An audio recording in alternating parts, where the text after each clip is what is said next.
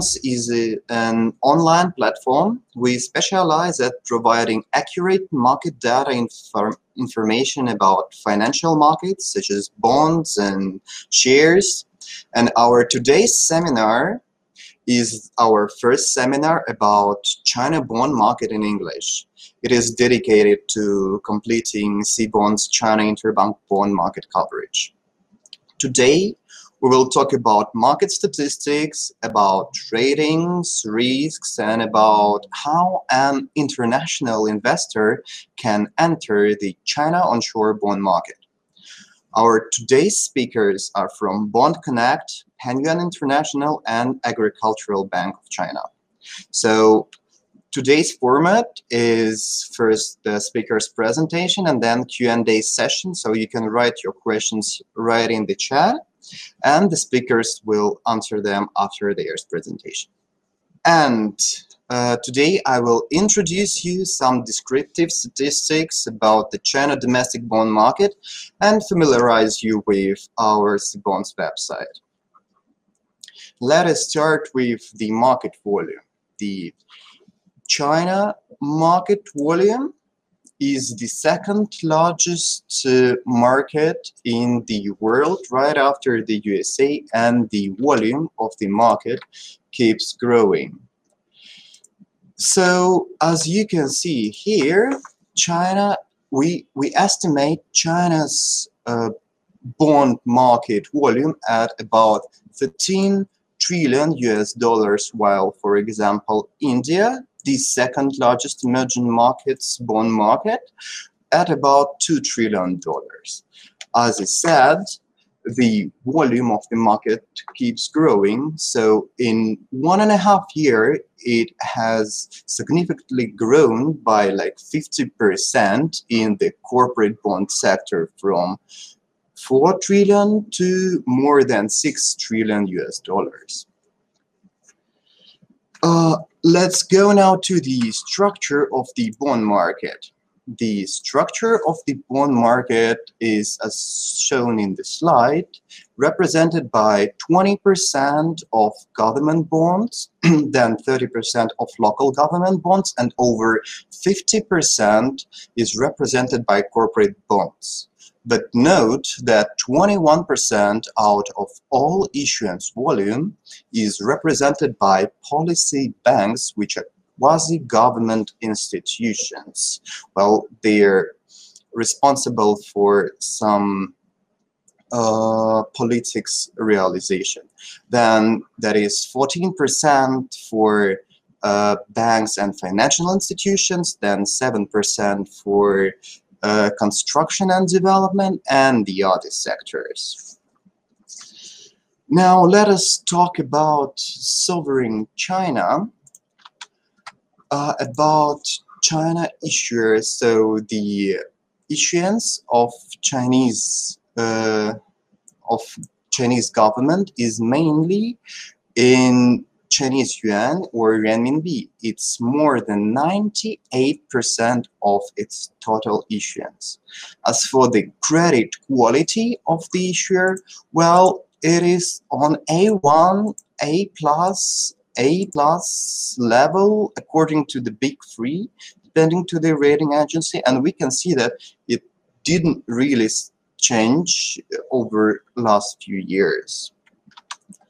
As for the default probability, we can see here that among the selected emerging markets, China has the lowest default probability. It is less than 10% in 10-year time, which is, well, which is quite good. Now, talking about the key issuers of the market, we should mention the policy banks. As I said, those are quasi-government institutions, and they include the China Development Bank, Agriculture Development Bank of China, and China Exim Bank. So the largest by the issuance volume is the China Development Bank. As you can see here, over 98% of the issuances is done in renminbi, and the issuances are quite liquid, as you can see here. It's well traded.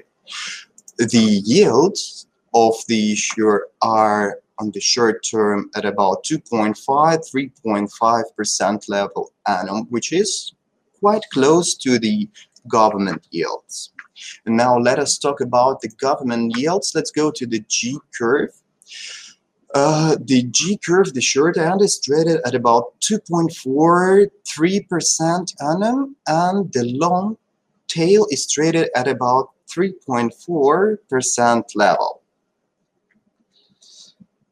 As for the yield dynamics, let's look here. The yield dynamics on the slide are represented by the blue lines, and we can see that over last 2 years, the lines are just fluctuating at about 2.5 up to 3% level, depending on the term to maturity of the yield. And there is definitely a natural decrease in yields in April, July of 2020. As for corporate bonds, we can see that the yields of AAA bonds over past 4 years has dropped a bit, while single A, triple B, double B, and single B yield has risen a bit. Now the triple A and double A yields, they are quite close. That's worth mentioning. As for the 2 years dynamics of only AAA corporate bonds, we can see they are quite close to the dynamics of the government bonds. They fluctuate at about 3% level, and there is a sharp drop in spring of 2020. Now talking about the spring of 2020, it is worth mentioning the coronavirus bonds, or also called the coronavirus prevention and control bonds. Such bonds were issued with simplified issue procedure. Instead, the issuers of such bonds had to contribute at least 10% of their issuance volume to prevention and control of COVID-induced epidemiological situation. For example, manufacturing of medical products or certain infrastructure constructions, etc. And the bonds were mainly short-term. We can see that term to maturity, the major part is in 1 year and less than 1 year sector. As for large, significant share of banks and financial institutions here, by issuers, it can be easily explained by the political banks' contribution to the coronavirus situation. And now, talking about the coronavirus, it's worth mentioning our Cbonds indexes, which includes, for example, coronavirus confirmed cases in China, which is very useful nowadays, or, for example, CDS. According to those, the default probability was calculated, or the GDP, and large number of other indexes. And in the end of my presentation, I would also like to say a few words about our China bond market database. It includes over 24,000 bonds with the bond search parameters, and over 10,000 issuers, and over 10,000 quotes of those bonds are updated on a daily basis. That is all for my presentation for today. Thank you very much. Here are my contacts. You can write me here or in the chat. I will be very happy to answer your questions. And I see a question here. Is the yield rate in US dollars? As you can see here, I use the Eurobonds yields, but the yields in here are in domestic currency, in renminbi. So I hope I answered your question. So I will not hold you back any longer, and I will introduce you our next speaker, who is Senior Vice President and Head of Sales and Marketing Department from Bond Connect, Phoebe Liang. Phoebe, hi. Hello. Okay, so everyone has heard of a very interesting overview of the China onshore bond market from Alexander. I'd also like to take this opportunity to thank you, Cbonds, for inviting Bond Connect as a speaker for the very first time. We're actually joining hands today to talk about China and its increasing importance in the eyes of international investors. So in my session today, I will shed more light on how international investors like yourselves can assess the China bond market. It is for sure an increasingly attractive market that offers decent diversification and new opportunities amid the global low rates environment, especially in the past year. So Bond Connect Company is a joint venture between Hong Kong Exchange and CFEX, which is in turn owned by the Chinese Central Bank, which we call the PBOC. Bond Connect is a major development by the PBOC as we have launched to facilitate foreign entrance and push for market developments. So till now, in just 3 years of launch, we have seen a significant leap, whether it's in terms of accounts opened, trading volume and tickets, foreign holdings, or the global coverage we span across, which you can see the slide from here. Now, this strong phenomenon can actually be explained by four key factors of why China. I always talk about it. Number one is definitely the growth potential. If we look at the size of the market, which I'm going to show you from the slide on over here. Alexander has also briefly looked into the size of the market as well. China has already exceeded Japan to be the second largest bond market in the world with an annual compound growth of 18%. Number two, I'll definitely attribute it to the yield enhancements. And number three, I think is something as simple as diversification, which I think most of you will agree.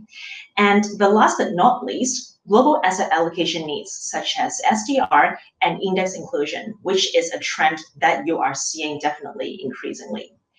Eventually, access to China market and various investment instruments will only progressively ease as we are clearly targeting to boost international participation rate from less than 2% before we were launched to 15% down the road. We are actually now at 3.4%.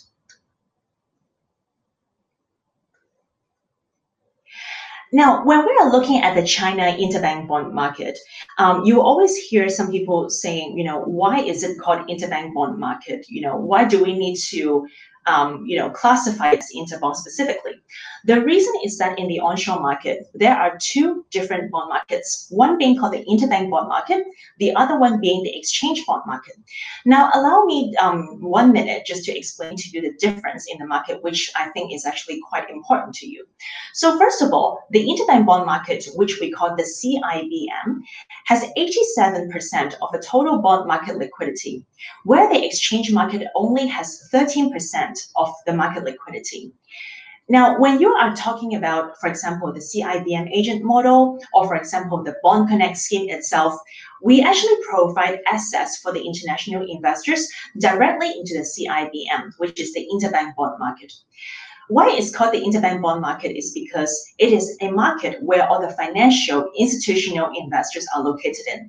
Whereas in the exchange market, it is more dominated by retail investors or securities.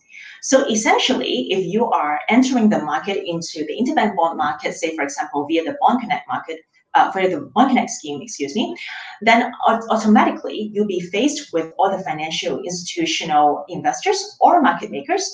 You'll be prone to be able to see larger ticket size rather than ticket size in odd lots, and also the spreads will automatically be tighter. That's the reason why it's been so attractive to many of the international investors. Now, in the CIBM, as you can see from the next slide here, you can actually be exposed to different bond types in the market. For example, the CGB, China Government Bonds, which Alexander also covered about, it has extremely good market liquidity with spreads of, say, around 0.5 to 1 basis point. We also have policy banks, which is also equally as good in the liquidity. And there are some other more aggressive investors that like to look into some credit bonds as well. For example, some CDBs, some NCDs that are issued by the joint stock commercial banks in China, some CPs or MTNs or corporate bonds that are issued by the credit issuers in onshore.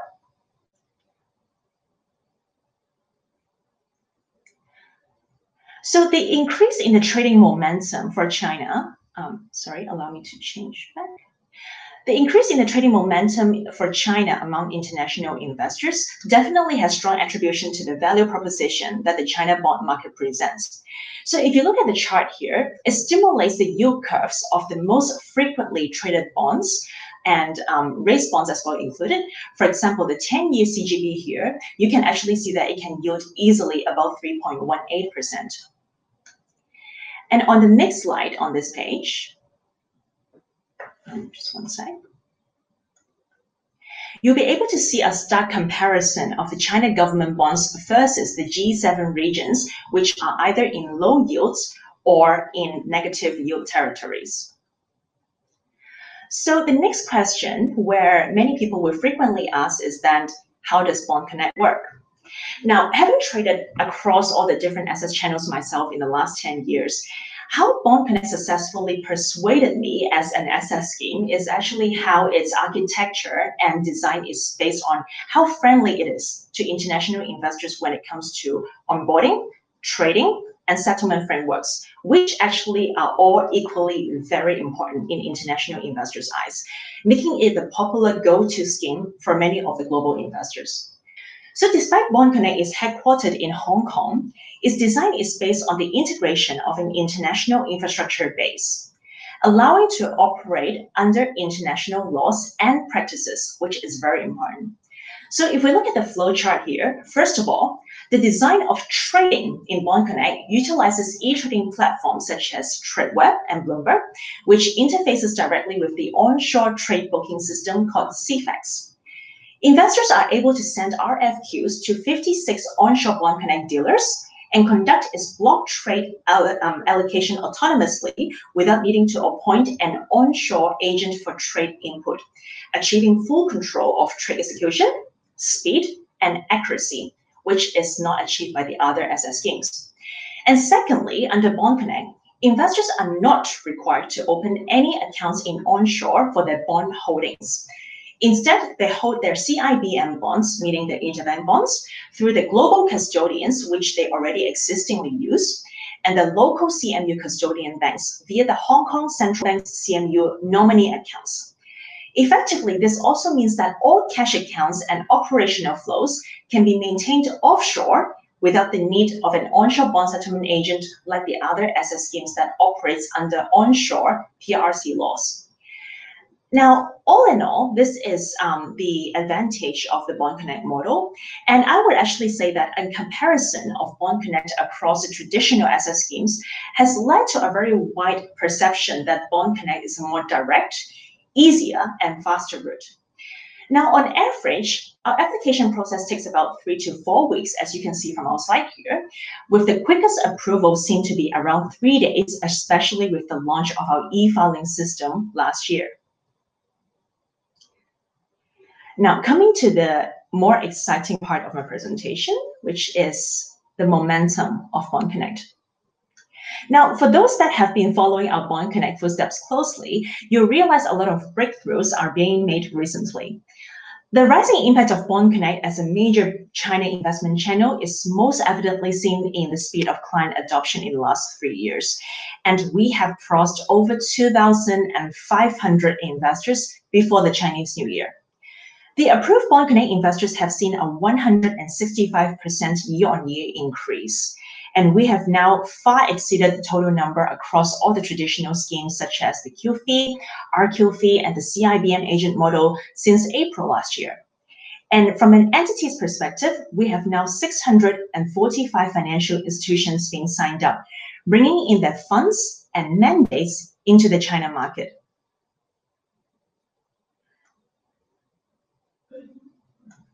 Now on the next slide, for Bond Connect, we welcome investors of all financial institution types except for retail.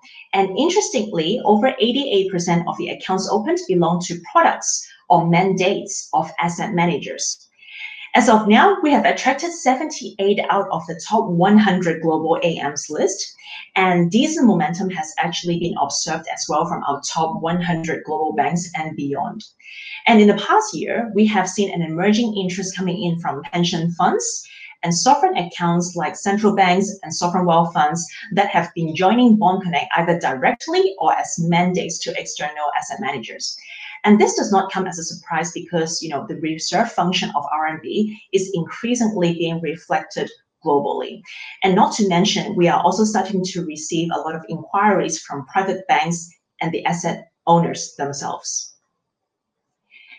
Now, in 2020, we welcomed the investors from Russia, Finland, South Africa, and also a first trade from South America, totaling our coverage across 34 jurisdictions globally. Now, at the moment, US accounts represent the largest investor base with 36% of the accounts opened, followed by Hong Kong. So, you know, Bond Connect may be a Hong Kong setup, but then we're no longer just a Hong Kong story. The third largest investor base will be UK, Singapore, and then Japan. Increasing interests are also seen from other areas like the Nordic Europe, South Africa, Middle East, and Latin America recently. And I guess the next page will actually be a page where many of our investors or the audience will be interested. The speed of our development is definitely also manifested in the rising momentum in trading activities. So amid all the macro risks that we are seeing, especially in 2020 last year, the China bond market undoubtedly remained as the window of opportunities when it comes to yield. In January, we posted a record trading volume of 41.6 billion RMB in one single day, pulling up our ADT to 29.4 billion in January alone from a 20 billion RMB yearly average in 2020. That is around a 50% increase. I believe the trading momentum will start to gather even more steam because we are observing a lot of investors which has been sitting on the sideline have emerged for trading. Now, despite Hong Kong continues with the lead of about 67% of the flows, the second largest player is UK with 12% of the activities, followed by Singapore, US, and Japan.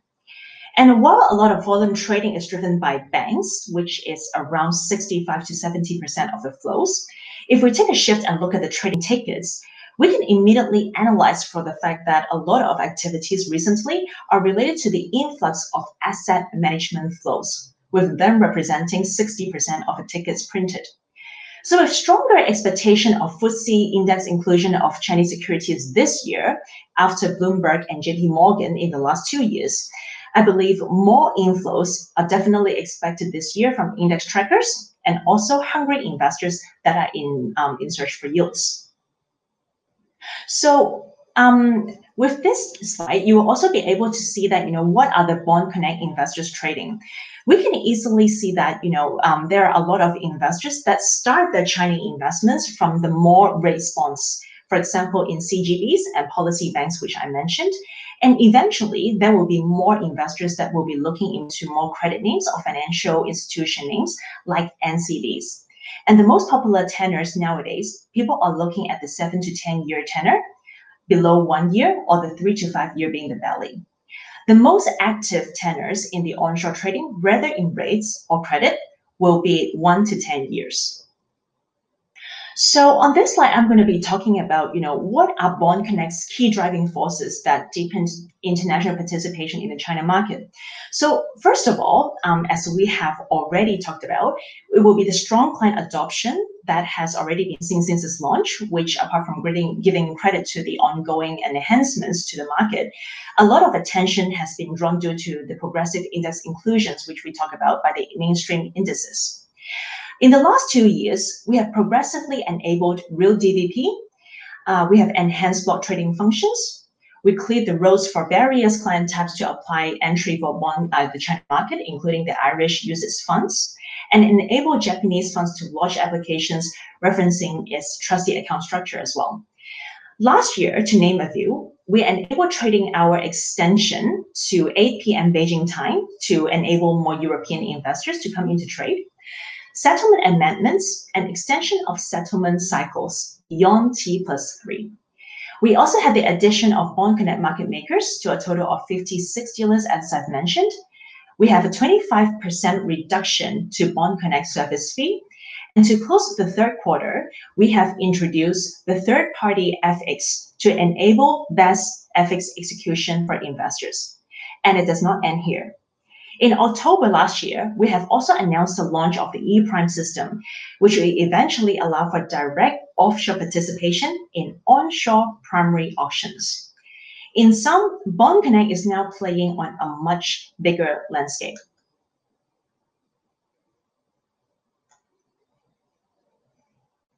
Now, briefly in the last session here, last but not least, I just want to give everyone a quick overview of how the Bond Connect application process works. Now, as I've mentioned earlier, it is definitely possible to get yourself onboarded in 3 to 4 weeks' time. The tips for me is that you can actually execute a few things concurrently.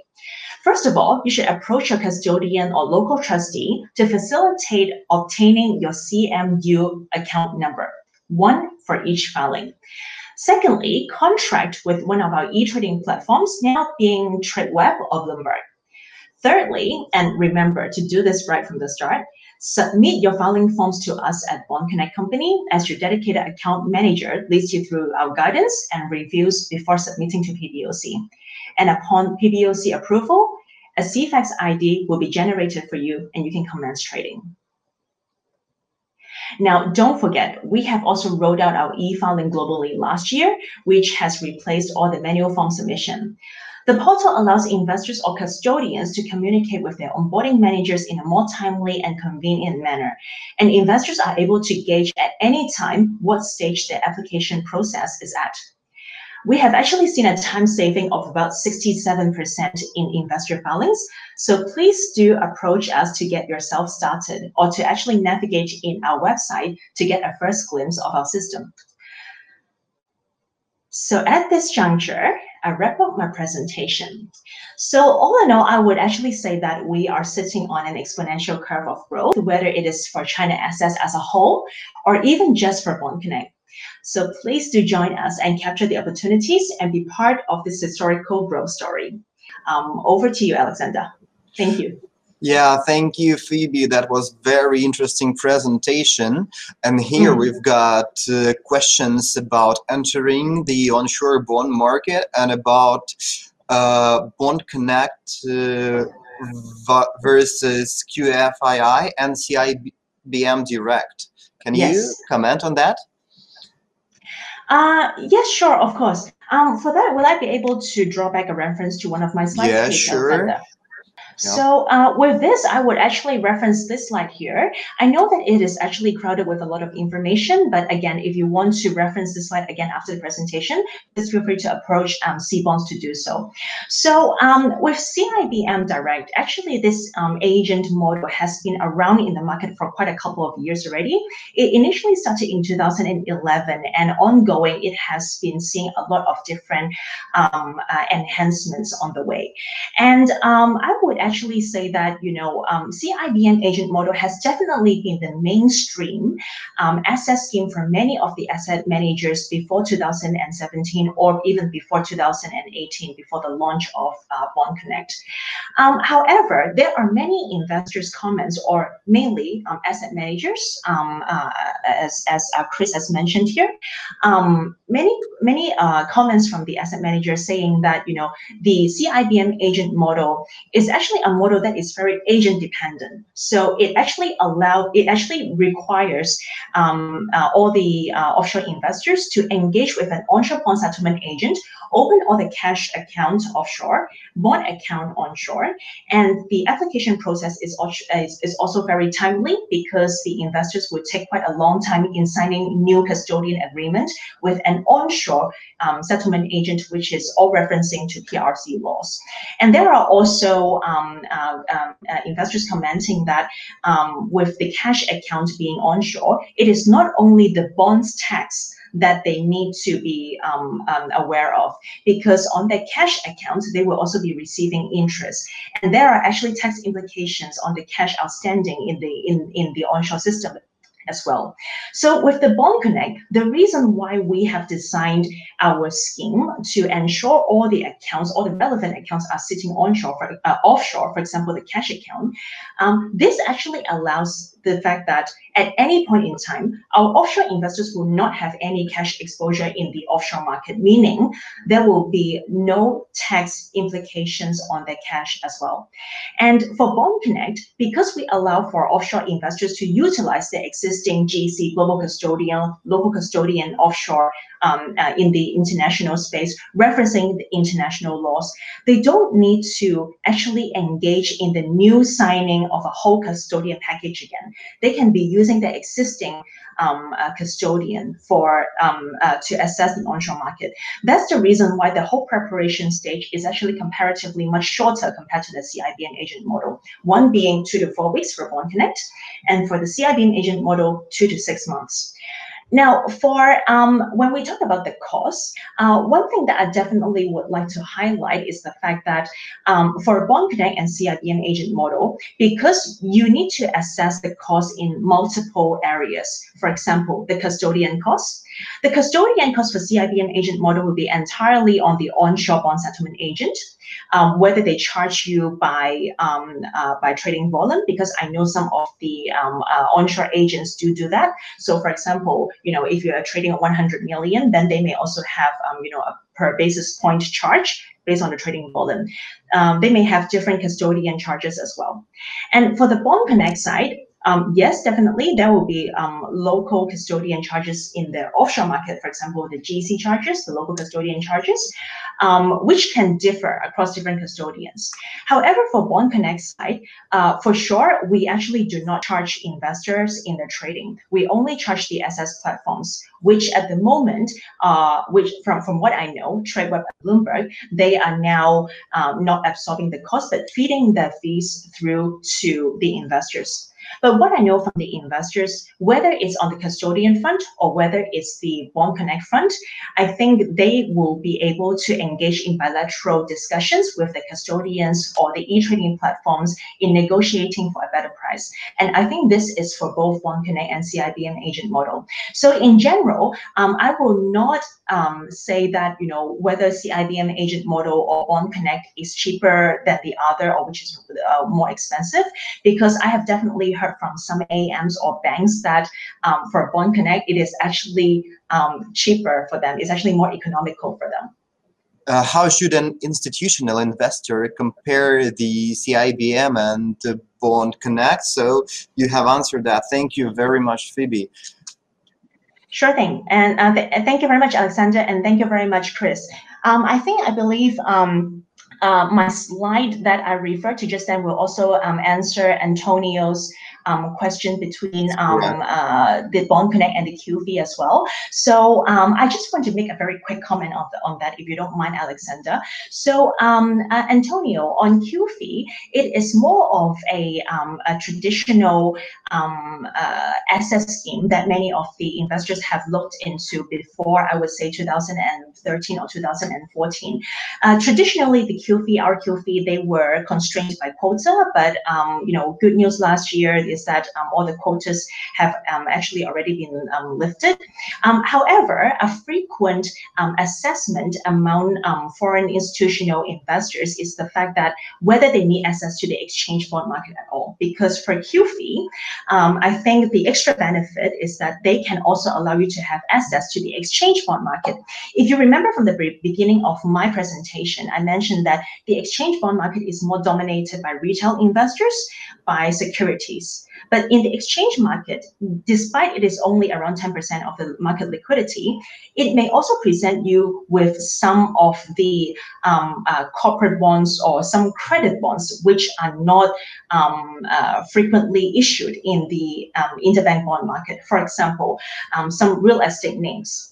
As example. So it really depends on whether you need exposure into those. However, if you are mainly looking into raised bonds like, you know, CGBs, policy banks, or, you know, the bank notes or some of the credit corporate bonds that we talked about, which many of the foreign institutional investors find, you know, find sufficient, then I think you can safely just be using a channel which allows you access into the interbank bond market, because that already represents close to 90% of the total market liquidity. And also, not to mention, the second very big consideration is the fact that for QFII, because you have also access to the exchange market is actually regulated by a different regulator, which is the CSRC.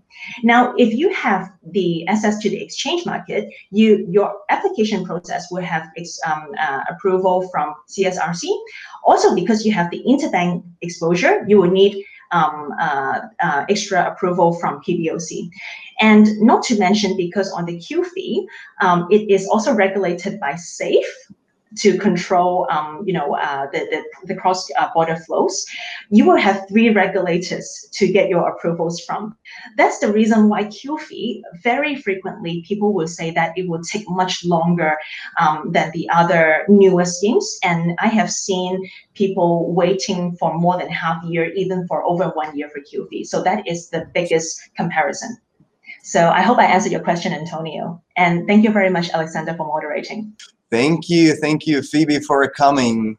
Welcome, we welcome you next time. Thank you very much, Alexander. Thank you very much. And any questions, please feel free to relay to myself or my team. And thank you very much. I hope you enjoyed the presentation. Our next speaker, it's Mr. Terry Zhang from Pengyuan International. It's my pleasure to be here today. Hello, everyone. My name is Terry Zhang. I'm with a credit rating agency called Pengyuan International. My topic today is ratings and the risk on Chinese onshore bond market. Before we start, I would like to just take a few minutes to introduce who we are and what we do. Pengyuan International is the international arm of CSEI Pengyuan, which is a 28 years old Chinese domestic rating agency. We're based in Hong Kong and providing the credit rating of global scale. As you know, the global scale rating is coming naturally to the global investors, but actually when accessing to the Chinese onshore credits, you normally don't see that. But as Phoebe correctly pointed out, China is opening up very, very quickly, and the global investment interest on Chinese credits, onshore credits, are on the rise. So our global ratings on Chinese credits can provide a familiar tool and handy tool for the global investors to easily understand and compare the creditworthiness of those Chinese onshore credits. So I will explain the credit rating part in more detail later on in my presentation. So our group shareholder is called China Securities Credit Investment, or CSEI for short. It's commissioned by the CSRC, which is the security regulator of China, and backed by 35 Chinese financial companies. You actually can see a few familiar names here on the list: the PICC, the insurance company, and the Guotai Junan and Haitong security firm, which is pretty active outside of China as well. Okay, so let me get into my presentation. So our speaker today will each cover one, you know, some aspect of Chinese onshore bond market, and together we try to present you a full picture. So as a rating agency, our focus is always on the credit risk. So particularly the default events, as we see, is picking up pretty quickly in China in recent years. Okay, in the first chart here, we have default statistics going from 2014 to 2020. So overall, it's an upward trend. So all the defaults happen in the so-called credit bond space and the interest rate bond space, which is most of the foreign allocation aiming at, remain default-free. The blue line here is a number of the bond defaults in over these years. So in 2020, we actually saw a drop in the number of defaulted bonds, and this is most likely thanks to the accommodative monetary environment in 2020, which is a pandemic-struck year. But the average size of the default bond become bigger, so is the total defaulted amount. Okay, so back to this page. So what is not shown here is that China actually had zero defaults prior to 2014. But this is not to say that those credits were impeccable in the past. But it shows that how the market was once completely dominated by the credit backing from the government and the banks. So despite the appearances of the safety to come, so zero defaults could actually be problematic in many ways in the long run. For example, the price discovery could be distorted, and thus the result in the insufficient resources allocation, and it could also give rise to severe moral hazards to some extent. So in my own view, other than the credit deterioration of those defaulted cases, the increase of defaults is actually also a signal of the Chinese authorities' higher tolerance towards default and the philosophy that they have to let the market breathe more naturally than before. So while maintaining the whole stability and order, because currently the default rate still is about 1.5% overall, which is still on the low end globally. Yeah. Another aspect to concern about is that we see more higher up names that went into default in recent years. So when I say higher up, it typically means state-owned in nature, and typically with high rating. In 2020, there are 47 first-time defaulters in China, of which 29 are POE, which stands for privately owned enterprises. 18 are SOE, the state-owned enterprises. It raised a lot of concern. SOE defaulters went up by the 23% compared to 2019. Because this is a space once enjoy, I would say, the full spectrum advantage in China as a socialist country. I mean, business, the access, regulation, policy, capital, and finance, you name it. So in the past, a lot of investors could be numb about SOE credit risk with the assumption that the government support is always there, is iron-casted. So are a lot of rating agencies in China as well. But now these assumptions are put under question. The market has to return to the base case analysis, to drill into the cash flow coverage ratio, the profitability and the business profiles, stuff like that. But do not get me wrong, the government backing is still there in China and affects the credit in a big way. The lesson is just that we cannot simply take those support for granted, and we have to look into the degree of support on the case-by-case basis way more carefully than before. On the right-hand side, we have a Chinese national rating distribution when those names got into default. You can see I use the red circle there. That's the AA+ and the AAA national scale rating space. This is the area we used to consider as safe in China, but we see a lot more defaults happens in these two rating notches in 2019 and 2020. There are more shared traits of these highly rated defaulters. For example, the default typically happens on the holding company level. It means that the operating subsidiary are doing more or less okay, but the holding parents went into problem. The over-diversification. So when businesses are trying to get into the business area that they just simply are not good at or do not have expertise in. So that will result in the cash outlay with poor return. So not to mention that wasted time and effort, highly leveraged, highly restricted, cash position. So this means that it has sufficient cash and cash equivalents standing on the balance sheet, but a lot of them are restricted because for many reasons. So this kind of money cannot be used to repay the debt. So maturity mismatch is also very common. Companies will resort to raise short-term finances and roll over to fund the long-term projects. So this situation could easily lead to the liquidity issue in China. So one of the most prominent default cases in 2020 is called Yongcheng Coal and Electricity Holdings, or YCEH for short. It is rated AAA in Chinese national scale rating, and one of the most important government-owned entity of Henan province, which has a moderate government financial in China. The default happened in November 2020. It's a first default. If first default on this 1 billion Chinese yuan, 270 days short-term commercial paper, and then quickly spread into other instruments like MTNs and commercial papers across the board. The default caused a major turmoil in the onshore market. Many primary market bond issuances got canceled, coupled with massive credit bond sell-off in the Chinese market. And later on, the Financial Stability and Development Committee, which is one of the highest financial authority in China, got involved to calm the market. Extraordinary monetary actions kicked in, with several top provincial level officials voiced out to try to reassure the market. Its impact even got transmitted or spilled over into the rate bond space. As we see, there were about 5 basis uptick in the 10-year Chinese Treasury by that time. There are two reasons why the impact of YCEH default is so profound. Firstly, I would say the default was largely unexpected, out of the conventional credit wisdom in China.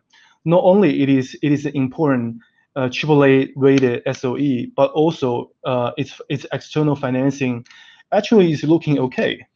The official cash figure, looks way more than sufficient on the balance sheet for the repayment, and the rating was also just got reaffirmed not long ago. So later on, we will know that most of those cash figures were restricted, so cannot be used for the bond repayment. Secondly, it was another higher up SOE name went into default in recent months before. YCEH, we already have a Brilliance Auto defaulted. They were known as for its joint venture and local production for BMW automobiles. So as of now, YCEH has sold part of the equity to repay about 50% of the defaulted bonds, and the remaining defaulted amount was extended for 270 days. So afterwards, 9 companies, including banks, security firms, rating agencies, and auditors, got penalized out of the regulators' investigation. Some are reprimanded, some are fined, and some are, suspended for business. Looking forward to 2021 and beyond, we do expect that the default will keep go up in China, especially in the sector with overcapacity, high cyclicality, and heavy pollution. And also real estate sector is, I would say, it would worth investors' attention as well. We know that there are now 5 red lines imposing on the property issuers and also their banks, and it will for sure cause pressure. And earlier we talked about how the number of the bond default actually dropped in 2020, but this is probably caused by the easing monetary environment in 2020 in order to counter the pandemic impact. So a number of defaults, it could happen last year, but it possibly postponed to the future days. But it looks now that the Chinese economy is getting back on its feet, and they are. From number, we can see that there are already more than half of the provinces is yielding above 3% GDP growth in 2020, And Pengyuan International has also estimated the GDP growth of China in 2021 to be above 8% in last September, and it looks like it is heading that way as well. So given the situation, the policy priority for Chinese government is likely to shift back to the issues like deleveraging, environmental protection, the optimization of economy structure, and the monetary easing is likely to fade out in China as well. So if we add this up, the default is likely to pick up in both the number of cases and amount for 2021 and probably the following year. But again, we insist the view that the Chinese government is keeping the default as close sight, is monitoring the default situation very, very closely. And you know, in YCEH's case, we already witnessed a series of very strong-handed style market reassurance action from various Chinese authorities. So in general, the government will keep allowing default to happen to some extent, but their hands are grasping the steering wheel tight, so just to make sure things are still in control. So we think it is likely the case for in the recent years to come, but for sure we are on the front seat to monitor the situation to keep the market updated of our views. On this page, I use the now still limited statistic of recovery to make a table. So typically, there are two ways to resolve a default. The one is, of course, the debtors and creditors could work things out between themselves, and another one is a form of bankruptcy proceedings. So generally speaking, SOE is still doing more or less better than POE for the investors in terms of both recovery rate and the dates of recoveries. And the off-core routing, as you can see from the table, is probably a more speedy way compared to the onshore method.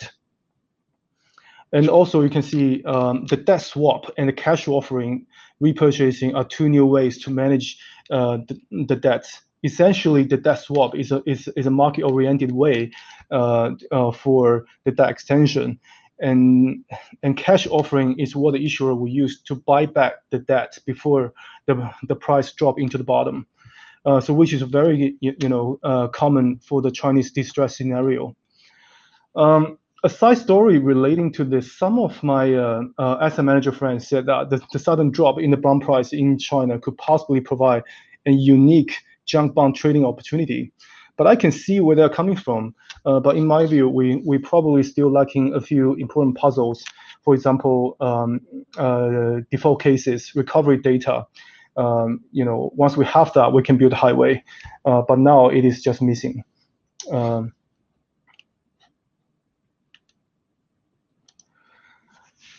Okay, legal-wise, I would say China is also making progress for both domestic and international investors. For example, China has launched a new version of security law in March 2020 to cover to make improvements in 10 key aspects, and I highlighted a few that are more relevant to the bond investors. So the violations and breaches are now become more costly than before. The investor protection, the information disclosure are improved, and the legal duties of intermediary agencies are better clarified.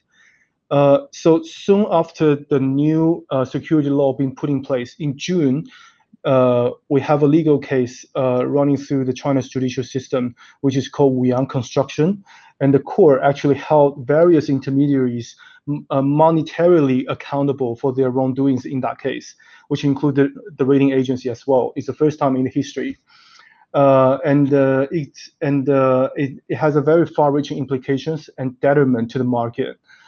So try to nurture, basically just try to nurture a more healthier capital market in China.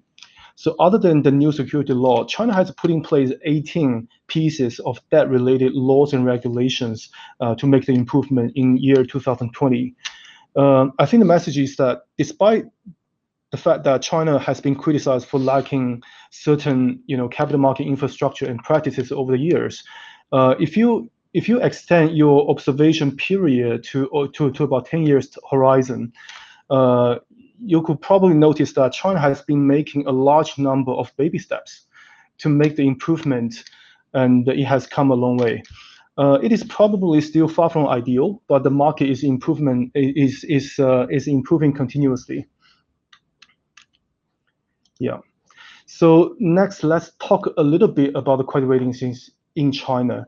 So the first thing to remember when you are dealing with Chinese onshore bonds and checking out their ratings is that the ratings attached are typically not of global scale. They are most likely of Chinese national scale.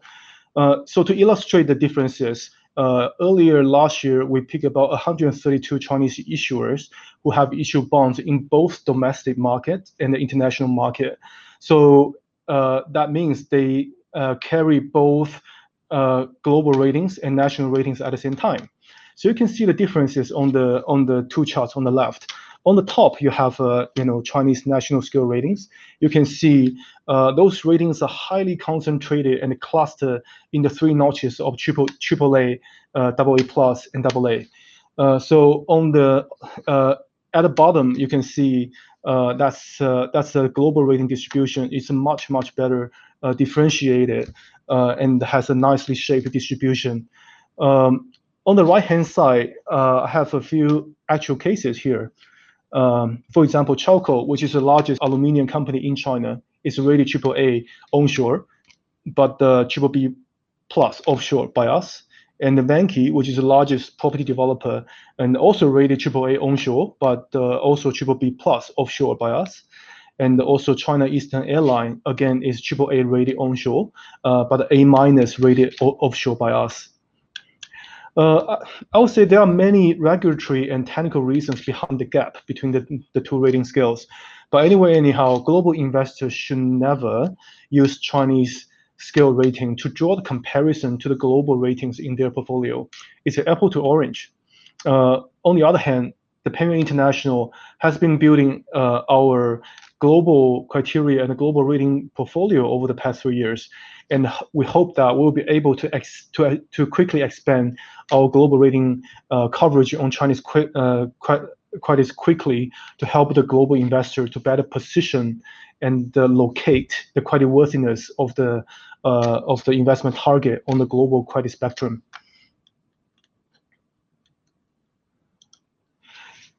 Here are a few of our global rating cases for easier understanding.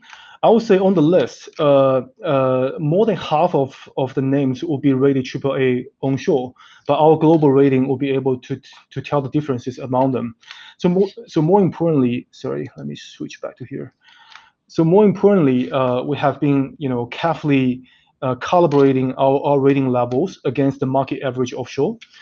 As of now, our deviation is well controlled with only about half a notch. So this rating scale could be easily referred to by many global investors, which is accustomed to global rating scales.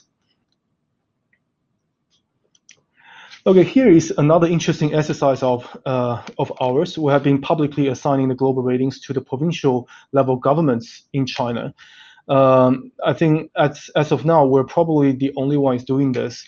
At the moment, we cover 20 provincial governments out of 31 Chinese provinces, and you can see how their creditworthiness differs among each other. So overall speaking, you can see the east and south coastal provinces have a better credit profile than the inland provinces. This is the first time that the credit differentiation was introduced to the Chinese provinces, as they were already AAA in the Chinese onshore market. So other than that, we have been doing the scoring for the prefecture level cities and the county level cities as well. You can see that the distribution of the scores here. Okay, so last but not least, we have put in place a government-related entity rating framework since 2018. So due to the limit of time, I don't want to bother you with all the details here in the analysis and the scoring, but in essence, we evaluate both the willingness and the capacity of the government to provide the quality support. And as you can see here, we have a Tier 2, Tier 3, Tier 4 quality factors. So the external support is therefore captured and analyzed in a more quantifiable and the systematic manner. So the key takeaway here is that I would say, first of all, the rate bond space in China so far remain default-free. Then quality bond defaults are picking up and will continue to pick up. That's our view. For the investors who are interested in the quality bond space, they should probably pay more attention to the highly rated SOE names, which could be once considered as safe. Secondly, while the Chinese government is allowing the default to happen, they are still keeping a very, I would say, they are still closely monitoring the situation, so not to let things get out of control. So in that sense, systematic risk is unlikely, and the Chinese government still have plenty of tools in the kit. So credit rating wise, I would say the incumbent national scale credit rating is currently under a lot of challenges these days. The regulators, even the rating agencies itself, has been trying to revamp itself to make a difference. So as of now, the global investors should not compare the national scale ratings to the global ones. So Pengyuan International, we as a rating agency, has already have global rating system up and running. So in the future, we will continue to expand the coverage to better help the international investor to position and understand Chinese credits. So lastly, China and the Chinese market, I would say, still they have come a long way in making the ongoing effort to improve its capital markets. I mean, its legal system, its practices, and also its credit ratings. Okay, so this is to conclude my presentation, and here is my contact information. If you have any question about us or about the credits of the industry on the name coming out of China, please feel free to reach out. Also here, we have the QR code, and you can follow our LinkedIn page and our WeChat account to stay in tune. Thanks, Alexander. Back to you. Cool.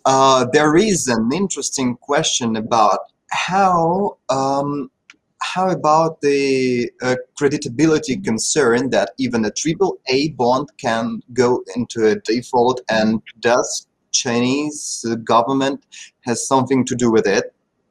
So any ideas about the investors? Well, like I said earlier, there's a lot of historical reason, and from both the regulation side and the credit analytics side, why do we have this national rating system, which is vastly different to the global rating system now? It's quite an issue these days, and it has been attracting a lot of attentions from multiple regulators in China, and also from the rating agency side. I mean, from speaking from the rating agency perspective, we what we can do is to make sure our analytics are solid, and trying to improve on the existing system and make a difference here. But however, still, when we are trying to roll out this new rating scale, which is more comparable to the global ones, there are still a lot of resistance in the market both from the regulator side and from the investor side as well, and certainly from the issuer side. So I would say we have already been able to deploy this tool to the market, but whether or not that can be readily accepted by various counterparties in the market, that still takes time. But we will continue to work on that. All right. Yeah, thank you. Thank you very much, Terry. And talking about the Pengyuan's analytics, I would like to advertise it. You can find there's analytics on our website in the Research Hub. Thank you very much, Terry, for your presentation. Thank you for coming to us. Our next speaker, Michelle Zhang. She's from the Agricultural Bank of China. She's the senior manager, and she will talk about accessing to China capital market. I'm Michelle Zhang. I'm from the Custody Service Department of Agriculture Bank of China. So Agriculture Bank of China is one of the big four banks in China, and it's also the major financial service provider in China as well. So we do provide a full range of service for foreign investors to invest in China capital market. For instance, we will alliance with the global custodian to provide the local custody service, as well as the agent service for the CIBM direct scheme. So I think, so today I would first like to thank Sivan for giving us this opportunity to share with you some information on the access to the China capital market. And in the presentation today, I think I have a problem loading up the slides again. In the presentation today, I will first give a brief overview of the channels for foreign investors to invest in China. And then I will share some view on how to choose the appropriate channel if you are interested in the market. And at last, I will give a brief introductions on the market entry procedure, and as well as how the investment workflow goes if you invest locally. So first, let's look at these slides. So if you are interested in investing in the stock and the bond market in China, there are five major channels that you can choose from. So from the investment perspective, if you are investing in bonds in China, which in the China interbank bond market, which is CIBM, which is also the largest bond trading market in China, then you will have four options. So you will have the Bond Connect, the CIBM Direct, the QFII, as well as the WFII. WFII stands for the wholly owned foreign enterprise. And if you want to invest in China Asia, then you'll probably have these three options: QFII, WFII, and Stock Connect. So each channel will have its own unique features. So, for instance, the WFII is the wholly owned foreign enterprises. Is actually quite different from the other four options in the way that the foreign investors has to actually to set up a domestic entity here in China, and the WFII will be participate in the market as a local investors. So, however, these options very time consuming and energy consuming. So, most of the foreign investors will use the other four options to invest in the stock and the bond market. So. For the stock and bond, so you are for the stock Bond Connect and the Stock Connect, all the accounts are actually open offshore, and then in Hong Kong, and foreign investors will not actually have to involve with the local regulators as well as the local entities here in China. We normally call them the Connect scheme, and for CIBM Direct and QFII, they are more like a local scheme. So. The foreign investor has to go through like market entry procedures. For instance, the QFII, you have to apply a license with the SRC, and you have to registration, make a registration with SAFE. And for CIBM Direct, you have to make a registration with PBOC as well. So, but although there are like a market entry procedure to go, these two schemes, CIBM Direct and QFII, also have its advantages in the way that the investors will have like a larger investment scope and enjoy more local service than the Connect program. So the next time, so most of the time, the foreign investors are a little bit confused about which channel they should use to enter the market, because there are not just two; there are like four. That's, in this part, I will like make some comparisons between these different options, so you can hopefully it will give you a better picture of each option. So there are several things to be considered before you make your decision. So first of all, what do you want to invest in? Are you just interested in bond or just China A shares, or bond and the A shares together? And the other options you have to think about is whether you are comfortable with opening an account in China onshore, or just to prefer to open an account in Hong Kong under the Connect program, the Stock and the Bond Connect. And the next is do you want to do your FX on FX hedging onshore or offshore, because the price may vary in different market. And then mimic the timelines to enter the market entry may also be one of the considerations, because the Connect program will be faster, but for the CIBM and CIBM Direct and QB, they'll probably take you like 2 months to go. And the other small things we may be interested is that whether you are interested in the other instruments in here in the local market, for instance, the derivatives like index futures, the commodity futures, or do you want to invest in the mutual and private fund here in China, as well as do you want to participate in the IPO of the stock of the China A shares. So first, I would just like to talk a bit more about the two local access. So first is QFII and CIBM. So I will make a comparison here. You can see for the market entry, they are quite different. So for the QFII, because you have the different regulators, you have to apply a QFII license with CSRC, and then you have to registration with SAFE. But for the CIBM Direct, you are actually have to do a filing with PPOC to get into the market. For the quota, there's no quota under the both schemes, but you need to file like expected investment volume under the CIBM Direct. The investment scope are very different.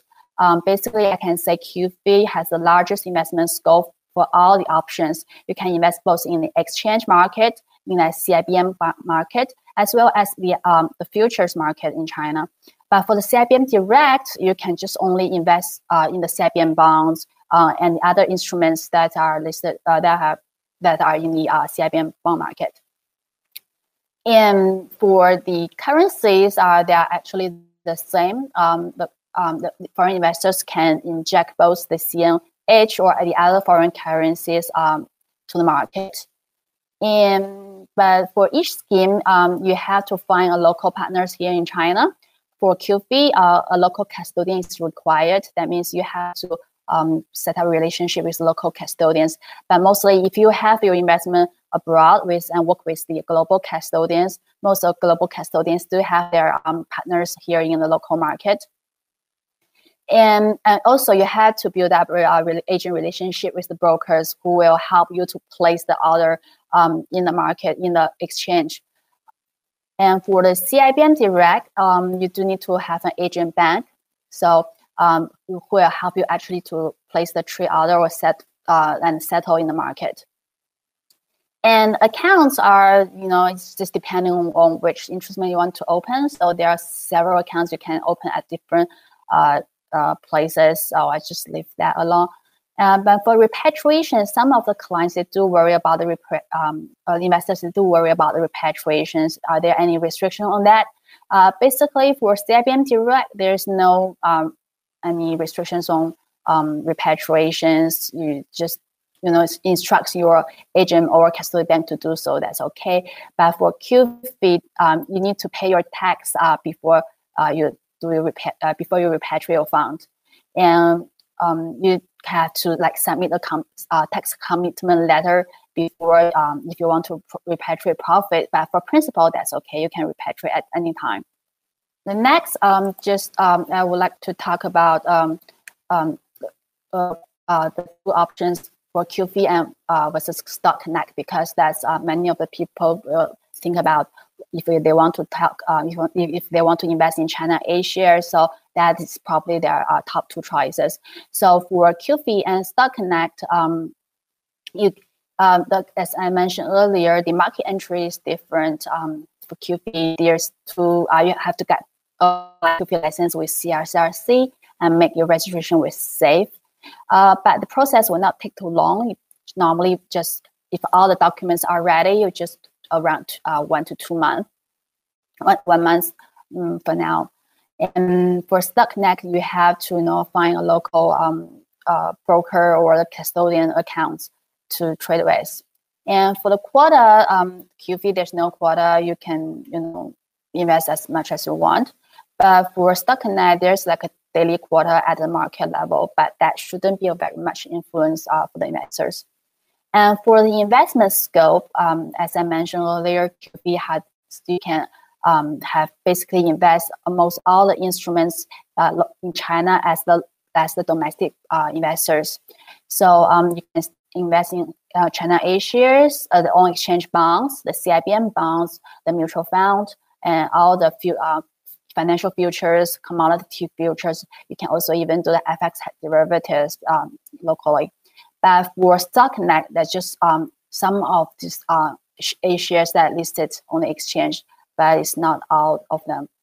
So for the operation independence, I think I mentioned earlier that for QFII, you have to find a local custodian as well as local brokers. So if you want to invest in CIBM under QFII, your local custodian normally can also be your agent bank. So you just have to do that relationship with one local entity. For the Stock Connect, you had to place the order through the broker in Hong Kong. For the repatriations, I think that is you need to repatriate. Just as mentioned earlier, you have to pay your tax before you repatriate your profit. But there's no restrictions on the Stock Connect because everything has happened offshore. And so that's one good thing about the Connect program. However, under the QFII scheme, you do have other advantages. For instance, you will actually build up a partnership with the local investors, with the local service provider.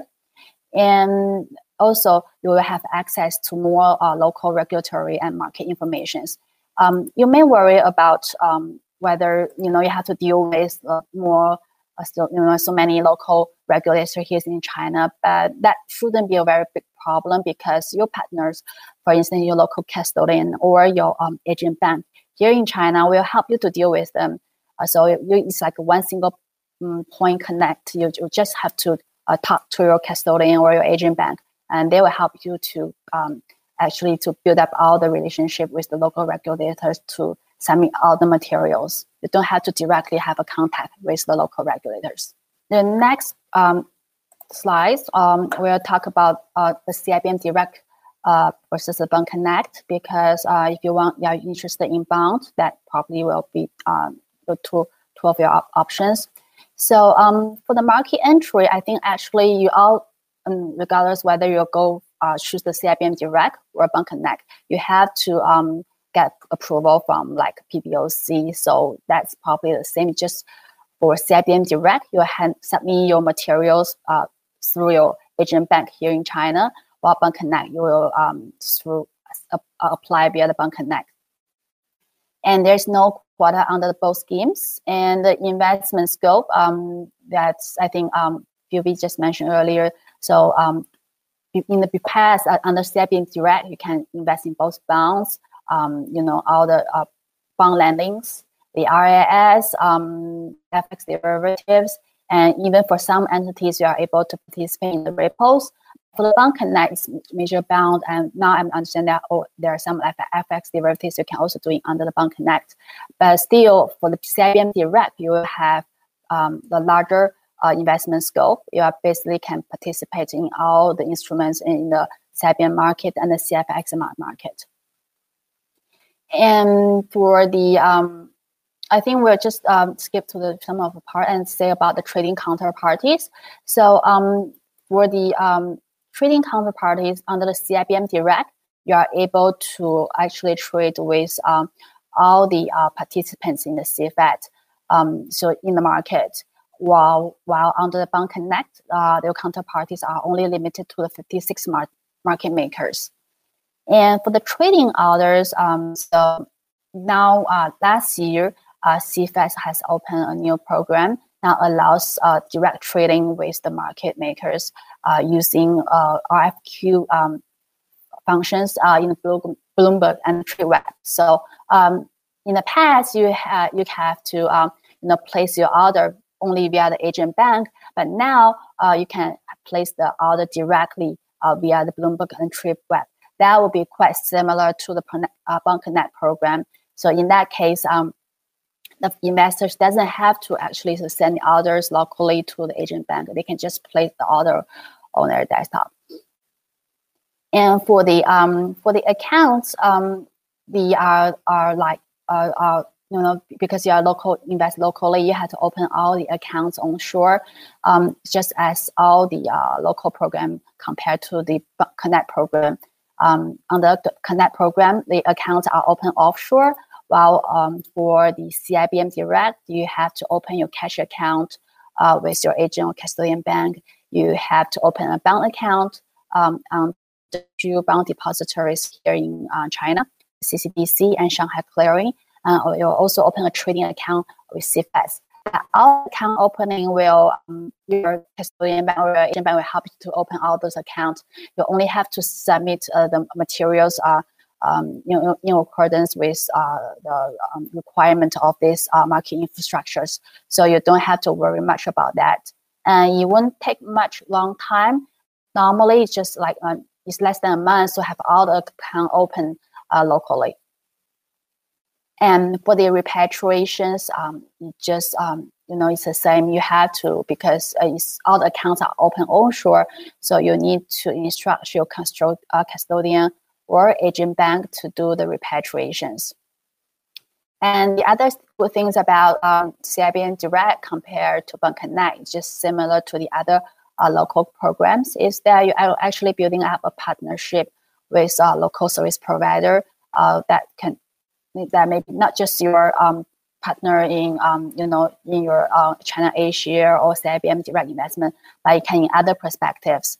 And also because the local service providers has more connections with the regulators and the market, you are able to have more access to the regulatory and the market information in China.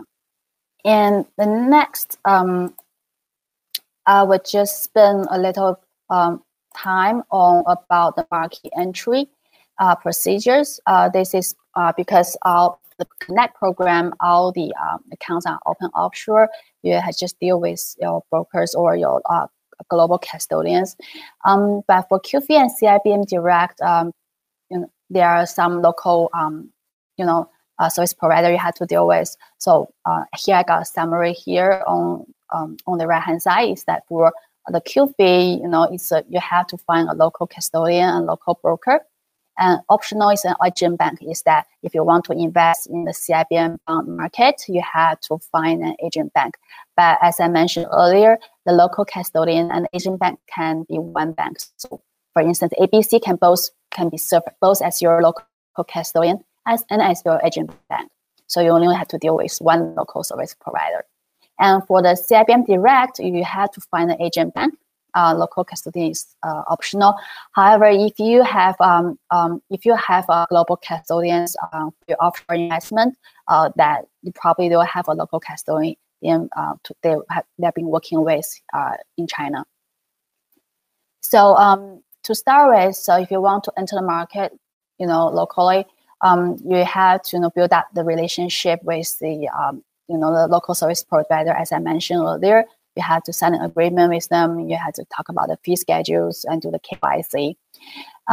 So from the regulator side, for the QFII, if you want to apply for the QFII license under the new regulations, it would probably just take 1 month if all the documents are ready.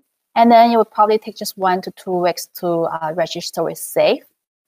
And if you are dealing with PBOC for the CIBM entry, if you have all the documents ready, it will probably take you 10 business days at that half a month. So that actually isn't that long as most of the foreign investors think for the market entry if you want to enter the market, local market. So for the market entry side, in terms of the regulatory approval, it normally will just take you 1 to 2 months to have all the things be ready. Once you get all the license and the filings completed, then you can open your account. Account opening for the both cash and security account that probably takes 15 business days. So altogether, if you start from the applications to you have all the account opened, it will probably take you 2 to 3 months to enter the market. So that isn't that long as you think it is. And then next, I will just spend a few minutes on to talk about the local service model. So how you will work like, between among the investors and about the local service providers. So it's very similar whether if you enter the market as QFII or it's under the CIBM Direct. So first of all, if you want to invest in bond, you have to find someone help you like an agent. So you can choose either you direct trading, you see the CIBM RFQ functions, or you can trade via agent. So the agent bank will help to place the order in the CFETs with the trading platform for the CIBM bonds. And for the settlement, once you make your trade orders, then you also have to place a settlement instruction to your global custodian, or if not directly to the local custodian, will help you to settle the bonds in the market. And the same way as the stocks, the China A shares. So you will actually place the trading order with the broker, and will help you to place the trading, place a trade in the Shanghai and Shenzhen Stock Exchange. And after you place the trade order, you have to send a settlement instructions to the local custodian, who will help you to settle the trades in the market. So for then on the next slide, I would just like to spend a few minutes about to talk about the service, the asset, the local service provider can provide to you. So for as ABC, we can provide comprehensive asset servicing to the foreign investors. Besides the local, the standard custody service like safekeeping, settlement, we can also be your FX counterparties in the market, where we can just help you to directly settle the FX with our bank. In addition, we do provide the corporate actions. We can provide you with the latest corporate actions information in the market, as well as we can help you to build up, accounting book and help you to do the accounting and evaluations, as well as we'll provide some tax services. So I know many foreign investors are worried about the tax things, whether how to pay the tax, but with the custodian here, we'll help you to do all these things, help give you instructions, guidance on those tax issues. As well as we'll do help, we'll give update market news and informations to you by emails or by other means, by our internet platform, so you can get a latest head up of what happened in the market. So I think that is all for my presentation today. And this slide shows my contact. So if you have any questions about the ways you can access the local market, whether it's QFII, CIBM Direct, Bond Connect, or Stock Connect, please just feel free to shoot me an email. Thank you, Michelle. And we have two questions here regarding the taxes in the bond market. So when talking about QFII account, what tax rate is involved? Oh, it's a 10% for the stock dividend and the coupon payment. But now for CIBM bond, the tax is exempted until the end of this year. We're still not sure in the future what the tax policy will be for the CIBM bond. But right now, it's exempted for CIBM bond. For the stock dividend is 10%, and the cash dividend on stocks is 10%, as well as your cash interest in the cash account. Yeah. Yeah. Thank you. And what about the withholding tax on bonds? It is 10% as well, right? Yeah, it's 10%, but right now it's exempted, right, in the CIBM, but that's until end of this year. So what's the tax policy for the next year? We're not sure about that. We'll just have to wait for the tax bureau to release the latest policies on that. Okay, thank you very much, Michelle. Thank you for coming. And the next speaker is also from the Agricultural Bank of China. This is Hailey from Agricultural Bank of China, and thanks to the previous speakers, I believe that you have already got insight into the overview of CIBM, the index inclusion, and various schemes for you to access the market. So I will skip the duplicate parts and introduce some more details from the perspective of a local market maker as your potential counterpart and agent bank.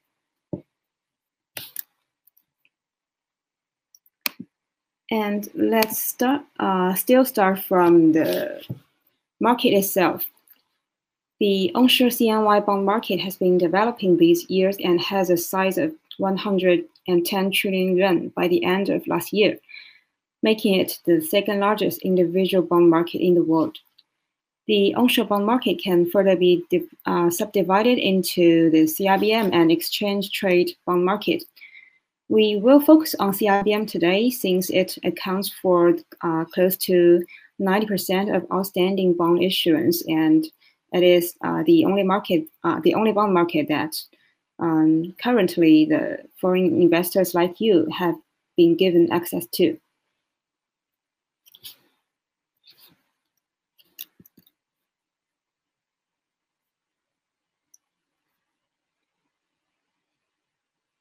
The CRBM is regulated by the PBOC and is supported by the CCDC and SHCH.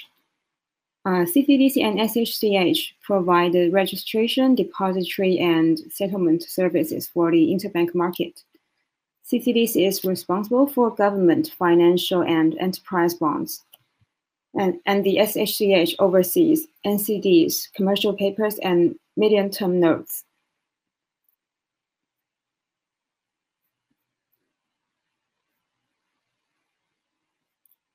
Since commercial banks are the largest investor in this market, and they tend to buy and hold bonds to maturity, therefore the question about the market liquidity are raised. In general, policy bank bonds, CGBs, and NCDs are the most liquid, followed by the local government bonds and corporate bonds, including midterm notes and commercial paper. Financial bonds and certain credit bonds are regarded illiquid. In fact, even among CDB bonds and CGBs, liquidity exists only for certain on-the-run issues.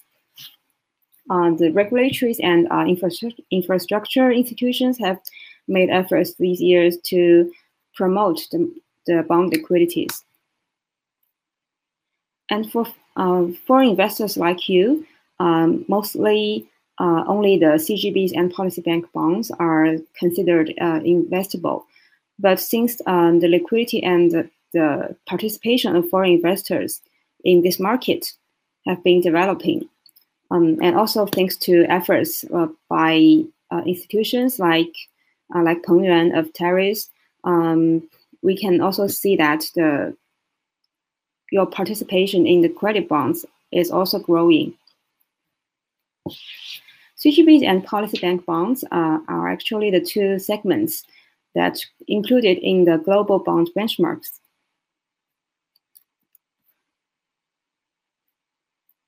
And next, let's take a look into how foreign investors like you are participating in CRBM.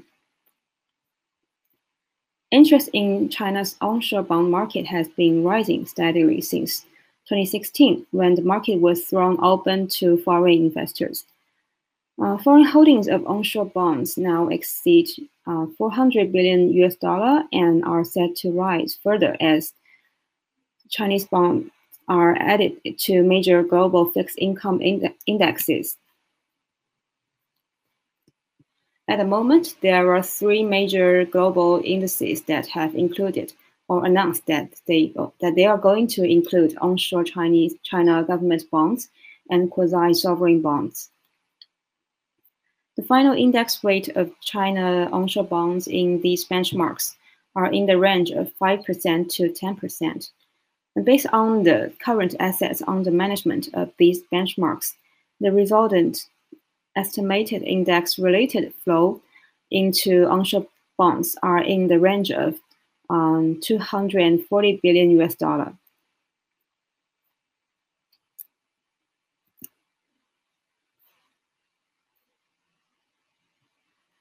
We believe that the role of RMB as a reserve currency will also contribute to the rising of the foreign inflow into this market, into the bond market, because the role of RMB as a reserve currency has been growing. Its share among global FX reserves rose to a record 2.1% as of the third quarter of 2020. The yuan's reserve currency status could rise further as the world further de-dollarized, and its share among reserve currencies may reach 5% by the end of 2025, which implies that a demand of over $300 billion worth of RMB assets. The RMB share could also could grow on rising demand for Chinese assets, with CGB yield advantage over their SDR counterparties.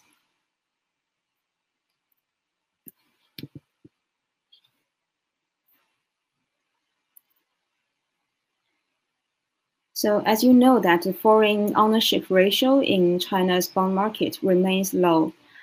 However, the continuous relaxation of regulations and barriers to foreign investment has led to a gradual rise in foreign holdings in China's bond market in recent years. Currently, the foreign investors account for around 2.7% of bond holdings. The foreign holdings have doubled since 10 years ago and are concentrated in the varieties of CGB, policy bank bonds, and NCDs, as you see on the graph on the right of this page.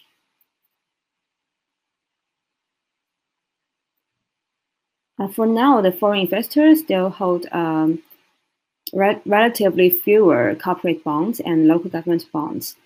That may be due to the liquidity and credit risk discussed before.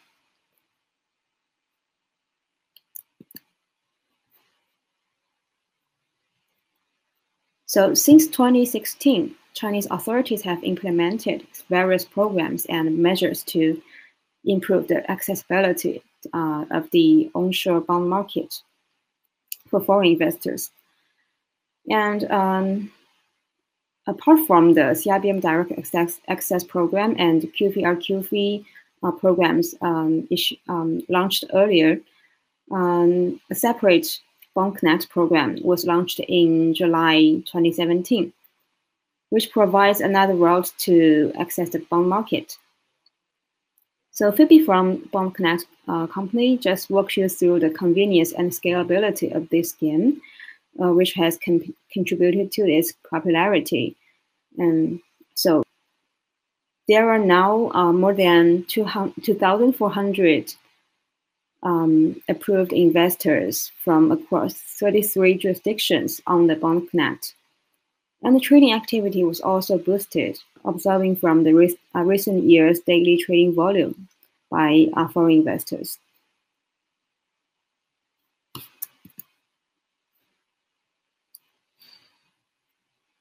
So foreign investors in China's bond market are dominated by commercial banks.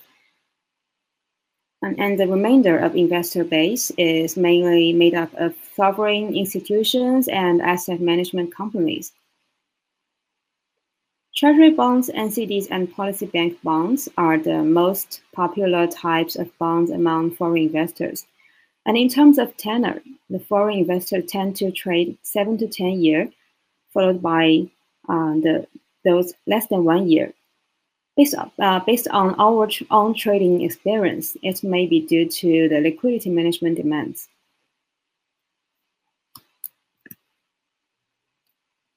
And next, I will use ABC as an example to explain how a local market maker can help you in RMB bond trading. As Michelle just introduced, ABC is one of the four major state-owned commercial banks in China. And in the financial market, we also play a major role.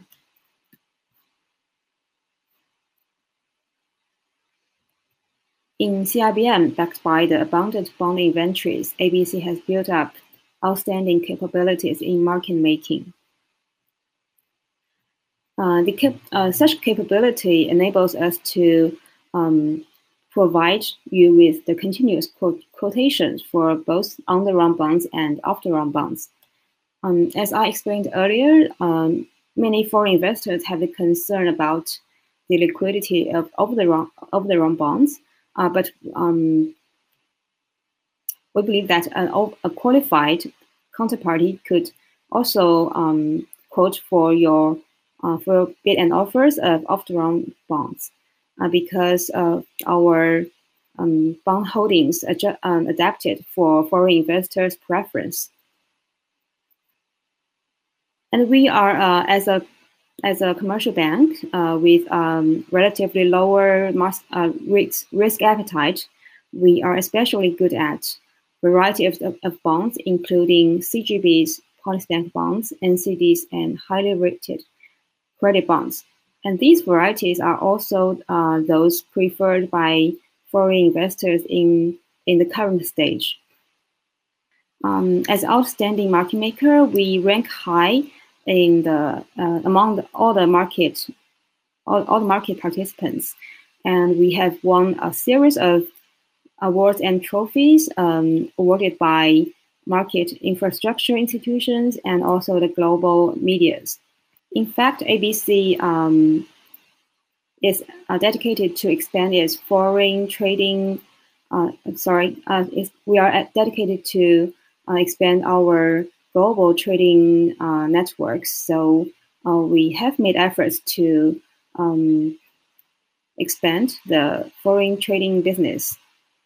We have built up a professional service team with talents from trading, settlements, clearing, research, and even the investment consultancy area. And because we are the pilot institution that participating in the overseas trading business, we have a rich client base. And our agent clients includes the world's largest sovereign wealth fund and the top two international sovereign financial organizations. And our counterparties include 10 of the 20 world's top asset management companies. As you know that under the CIBM scheme, you except for the cash bond, you also have access to the local repo market, and also the domestic OTC FX derivatives instrument. And we, as pilot again, we are the first Chinese bank to support OTC FX derivatives for those who have the hedging demand. And in the year, or when repo was first opened to overseas investors under the CIBM direct access, the repo trading market share of our clients is 37% during that year. Our custodian service is also leading and experienced, but my colleague Michelle has introduced quite a lot, so I will skip this page as well. Since local market makers and or maybe local financial institutions, among all, we are actually competing with each other to expand the global trading business. So we have built up the foreign CIBM services for all the overseas clients, no matter which stage of you are currently at. We start reaching out to foreign investors like what we are doing now. So it's some of you are still before the market entry stage. And we welcome that you contact us, and we will build up the contact with you, such as creating a Bloomberg group chat for the market intelligence sharing, and any questions you want to inquire. And also, we as a local market maker with a long history of trading, we have a good relationship with regulators and market infrastructure institutions. So we will be helpful if you have any specific questions that, or maybe very new questions, we can forward to the regulators and then get the answer for you. And during your market entry procedure, For example, if you choose us as your CIBM Direct agent bank, we will do the step-by-step market entry guidance for you. And for detailed questions, our custodian department, like Michelle and I, are willing to hold another conference call with you to discuss the account structure, the whole account opening procedure, and also the due diligence process, and also the custodian service. We are willing to hold another conference call with you to discuss all the details. And after market entry, we have two roles, including the custodian. We have three roles in cooperating with you. First, we can be your counterparty, which we are very good at. We can quote the bonds for you, and as your agent bank, under the CIBM Direct Access, we can do the FX hedging for you. And our Hong Kong branch, as one of Hong Kong settlement banks in the Bond Connect scheme, and they can do the offshore FX hedging for you. And we also have some value-added services like. So I will skip back. We also have some value-added service like the real-time market updates. For example, the primary auction results, or we will share the results with you in a very timely manner.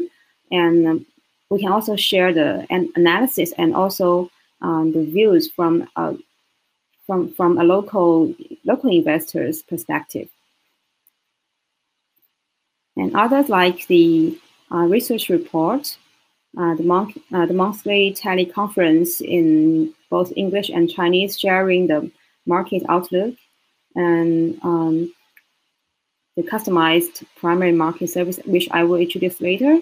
We are also improving day by day. So for the primary market participation, I made a specific page for it because, as we observe that many foreign investors have such demand because they need to get, for example, a large amount in one time for a certain bond, and in that case, only the primary market can satisfy demand.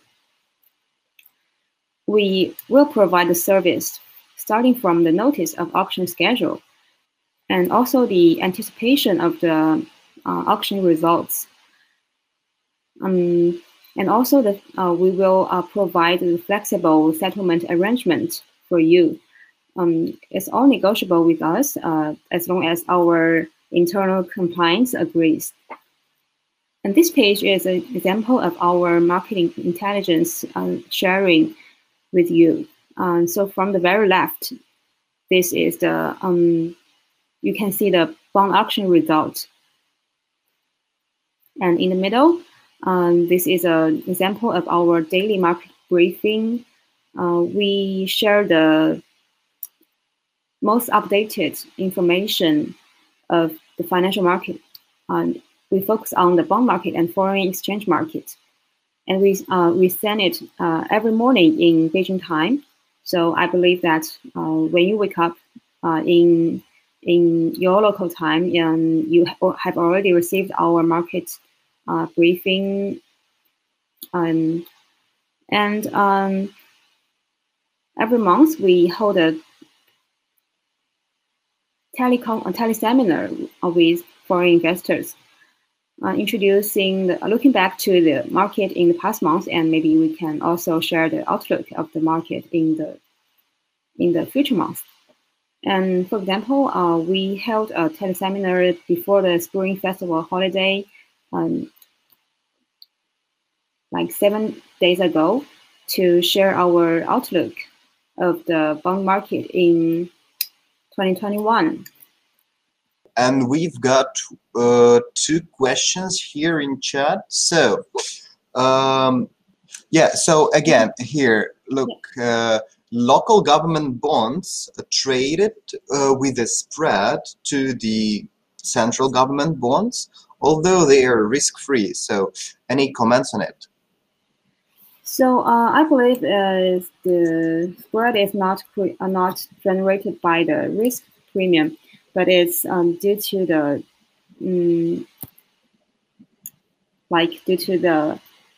how this variety, how the local government bonds was generated. It's actually a local. It emerges because the local short-term debt needs to be converted into long-term standardized bonds. And because of the local governments, their demand for such conversion, they are willing to give that spread to investors. All right, yes, thank you. And one more question. About opportunities of the onshore CNY corporate credits versus offshore USD corporate credits. It seems that the poor liquidity on the onshore credits is still a key concern for international investors. So, any comments about the liquidity problem of the CNY? Okay, so the comparison between the onshore and offshore RMB bond market has been discussed for years, and I believe that the development of the and opening up of the onshore bond market will generally resolve the concern about the liquidity issue of onshore credit bonds. Honestly, for now, that the offshore, no matter offshore RMB or USD corporate credits, they may be more popular among investors because of their higher yields. But the market size of two markets. I mean, the market size of onshore market and the onshore CNY and the offshore CNY and offshore CNH and offshore USD bond market. The previous one is obviously much larger. So I believe the liquidity issue is just a problem of time. And I believe that efforts have been made by the market makers, the issuers, and also the infrastructure institutions. So I believe that in future days, the problem will be generally resolved, and we can see a more liquid onshore credit bond market. All right, thank you, Hailey. And there is one question about. Can we apply inquiries to your Russian branch? Yeah, actually, only my teammates are on the list, but okay. I think my colleague from the Moscow branch, oh, he's not in the conference yet. All right. Anyway, you can contact Hailey, and she will help you to contact to the Russian branch, I believe, right? Yeah. Okay, so thank you very much, and thanks everyone for coming, for staying with us. Thank you everybody, and thank you Hailey. Thanks to all of our speakers and audience, and that it is the end of our online seminar. Thanks everybody. Goodbye.